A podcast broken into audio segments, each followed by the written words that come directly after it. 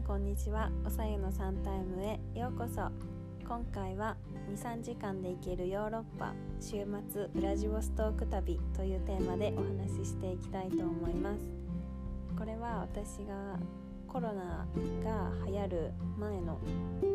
直前ぐらいの12月ですね。なので2019年の12月に友達とウラジオストークというロシアの極東の町に旅行しに行った時のお話です。でウラジオストークってあんまり、まあ、聞き慣れた場所ではないと思うんですけれども、まあ、実はロシアの一番東の方にある町でと飛行機で23時間で行けてしまう場所です。で私たちが乗ったエアラインは、えっと、シベリアエアラインだったんですけれども確か私たちが行った3ヶ月後ぐらいに JAL が、えっと、成田と羽田かなちょっと忘れちゃったんですけどウラジオストークとの直行便が始まりますっていう記事を見ていたので多分あの時ぐらいからちょっと来てる旅行先だったんじゃないかなって思います。まあね今はコロナであれですけれども。はいそんな感じで、まあ、友達とちょっと週末ぐらいの感覚でちょろっと行ってみようっていう感じで行ってみました。で私たちが行ったスケジュールとしてはと夜に出発してとあっちの方が西にあるはずなのに時差が確か1時間早いんですよね。ちょっと理由忘れちゃったんですけど夜に、ま、着いてで、ま、中2日ぐらい取って4日目の朝か昼ぐらいに帰ってきました。で総額としてはえっと6万5千円ぐらいでしたね。すごい安く収まりました。で、まあ、ツアーではなくて全部自分たちで決めてホテルとかも、まあ、そんな贅沢なところじゃなくてゲストハウスとかに、まあ、泊まっていたっていうこともあってそんな感じで結構リーズナブルで楽しい旅ができました。でも結論としてはウラジオストクめちゃめちゃ良かったです。っていうのもまあ、私たちは冬に行ったので冬寒いのが苦手な人は結構きついかなと思うんですけどなんか街並みはごちゃごちゃしてなくて落ち着いているんですよ。でいい感じに都会っていうのかな？なんかすごい丘の上に街があって見渡せるんですよね景色が。それもすごく綺麗で。でにぎわってる街の中心部には結構おしゃれなカフェとかがあってで安くて美味しいレストランとかも多くてどこに行こうかって結構迷っていました。で街自体小さくて歩いても全然楽しめる場所でした。っていうか歩けるぐらい治安は良かったと思いますね。私たちが週末に行ったっていうこともあってかあの結構ファミリー層の方がたくさん歩いていたのもあってすごい安全な感じでにぎわってました。で配車アプリみたいなのも整っていて確かロシアバージョンみたいなのがあって向こうでインストールしたんですけどそれを使ってまあ Uber みたいな感じでいろんなところに連れてってもらったんですけど全然ぼったくられとかも私たちはしなかったですね。なんかむしろなんか半端だったらちゃんとお釣りくれたりとかそこら辺すごいなんか気分いい人たちが多かったです。で、まあ、そんな感じで初日は夜に着いたんですけどなんか空港に着くやいなや結構なんか危なくてなんかまず着くじゃないですか。で結構もう寒いんですよとにかく。で寒くてでバスとかもなくてその空港から中心部の方に行くバスとかももう結構終わっててで、ウーバーみたいなその配車アプリで行くんですけどなかなか空港に来なくて。で見つかったと思ったらなんか別の人に捕まっちゃったりとかしてで車が来るんですけどなんかその車はその誰か迎えに来る家族の人だったりとかしてなんか乗せてってって感じで全然来なくて。まあそんな感じで結構危なかったですね。その最終的には捕まったんですけどそれが見つかるまでは結構何10分20分ぐらいその外で待ってて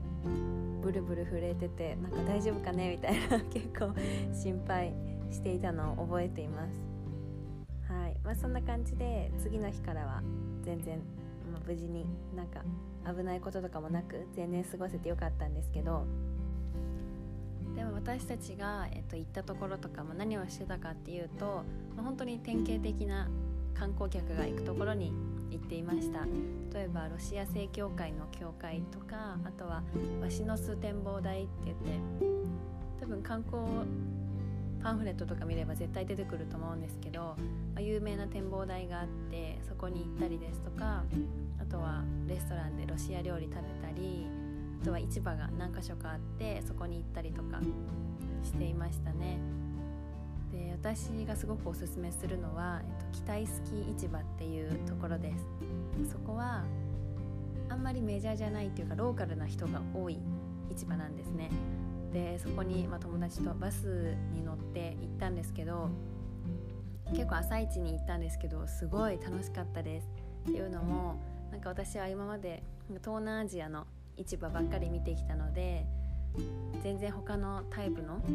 違う気候の国の市場ってまだ行ったことがなかったんですけどなんかさすが寒い国だなって思ったのとあとロシアはロシアでもやっぱ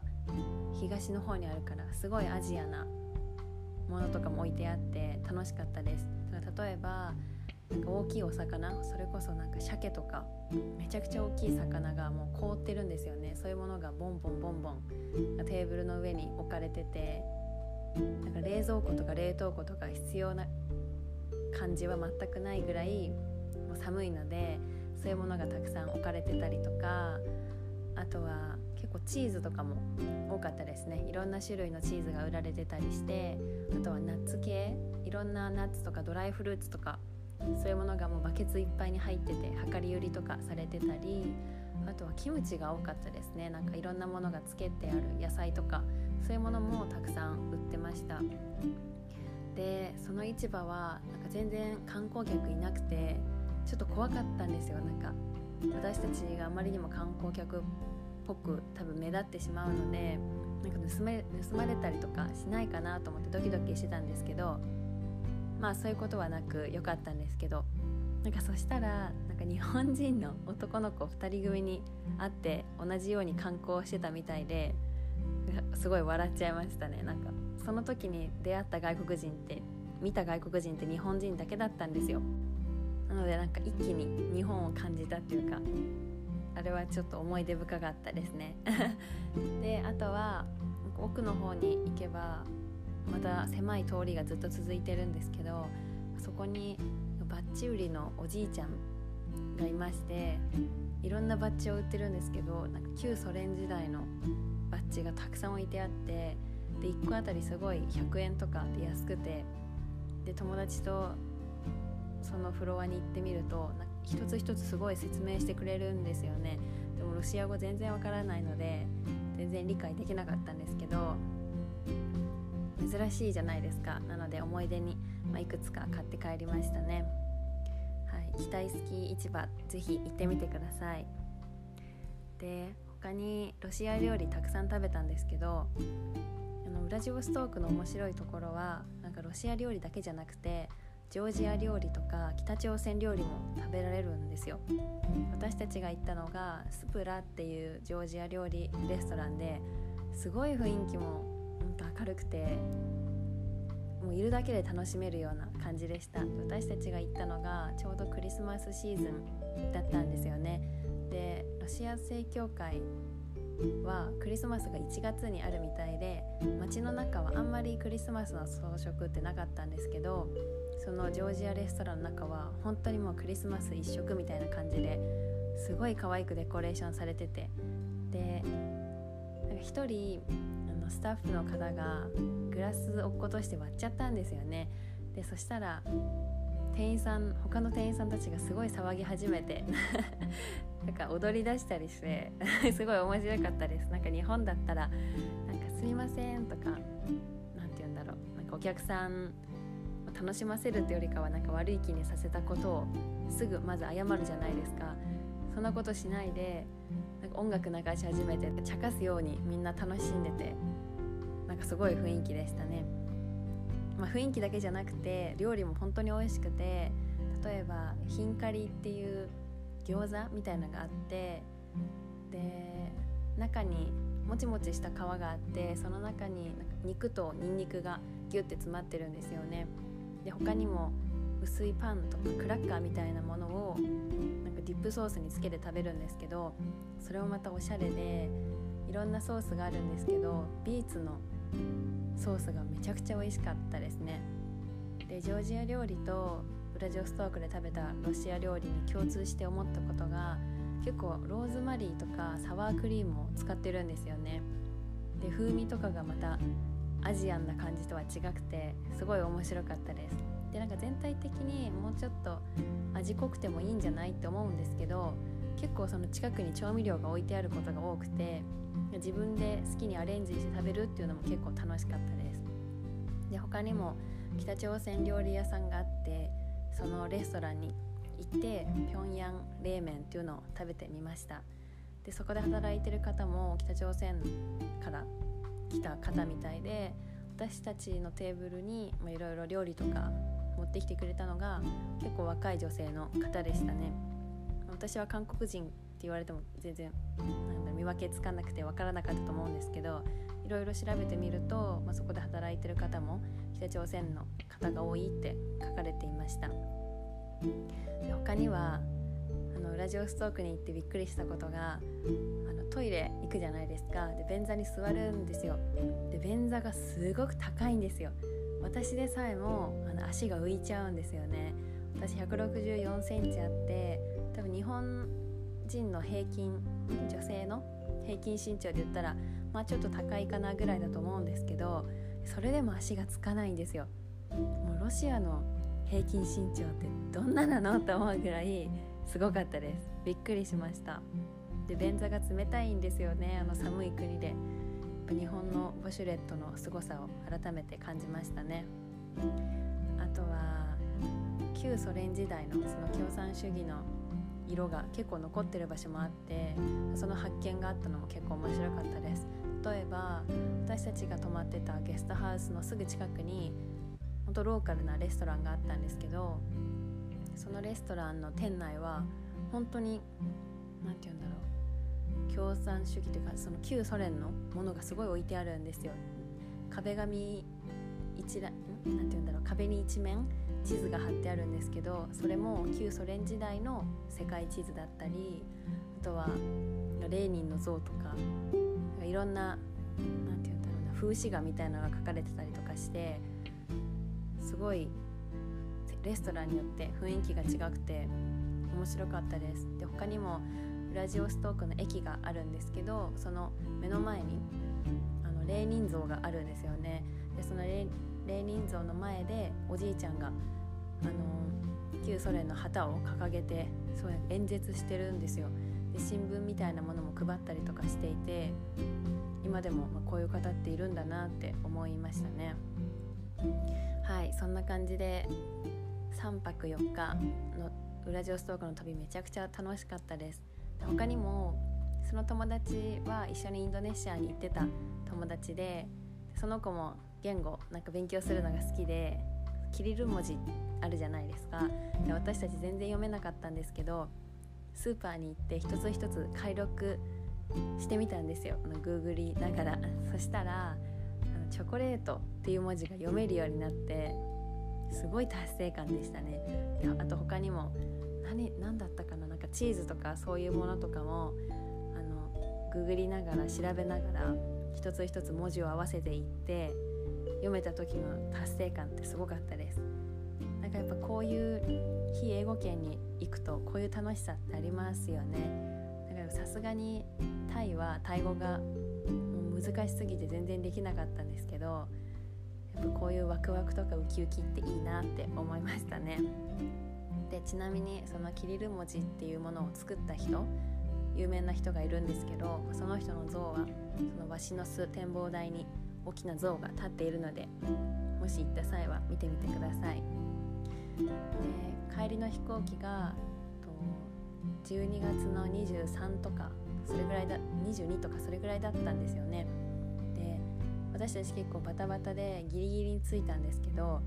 そこで本当にたくさんの北朝鮮の方がいたんですよ。私初めてこんなにたくさんの北朝鮮の方を見たっていうぐらい本当に衝撃的でした。あの皆さんバッジみたいの洋服につけてるんですよ。あのキム・ジョンウン総書記とかもっと前の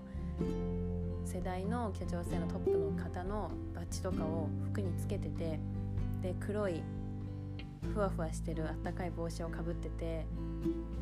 もう見た感じだけであこの方たち北朝鮮の方だってもう本当に分かるぐらい感じでした。で皆さん黒い四角い大きなバッグを持ってあの北朝鮮行きの飛行機に乗る搭乗ゲートみたいなところのチェックインカウンターにいましたね。でなんでこんなにいるんだろうと思って調べてみたらなんかちょうどその日が、えっと、国連の、まあ、制裁の決議っていうのが採択されていてなんかその内容によるとその海外で労働してる北朝鮮の方々は全員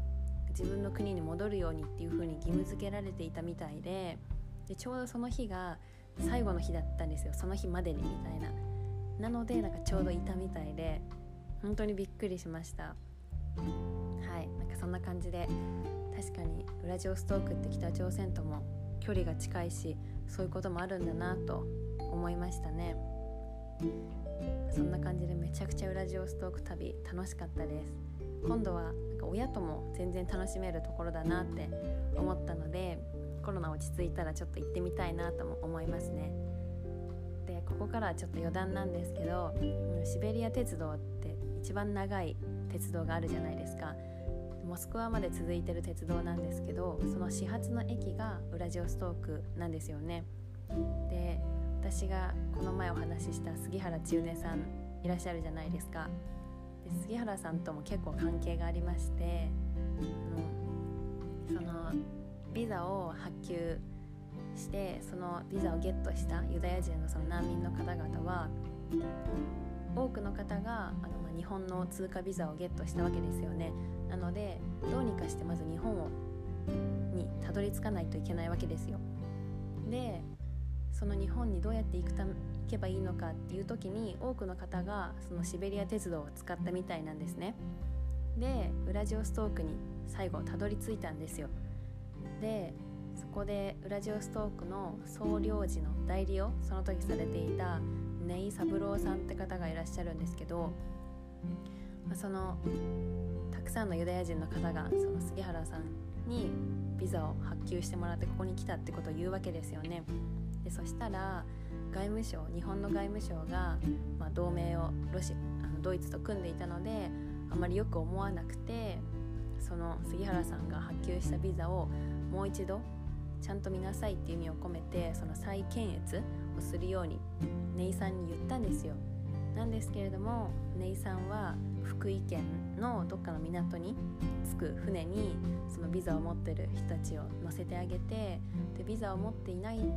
でウラジオストークまでたどり着いた人たちにはネイさん自身がそのビザを発給して日本に送ったっていうストーリーがあって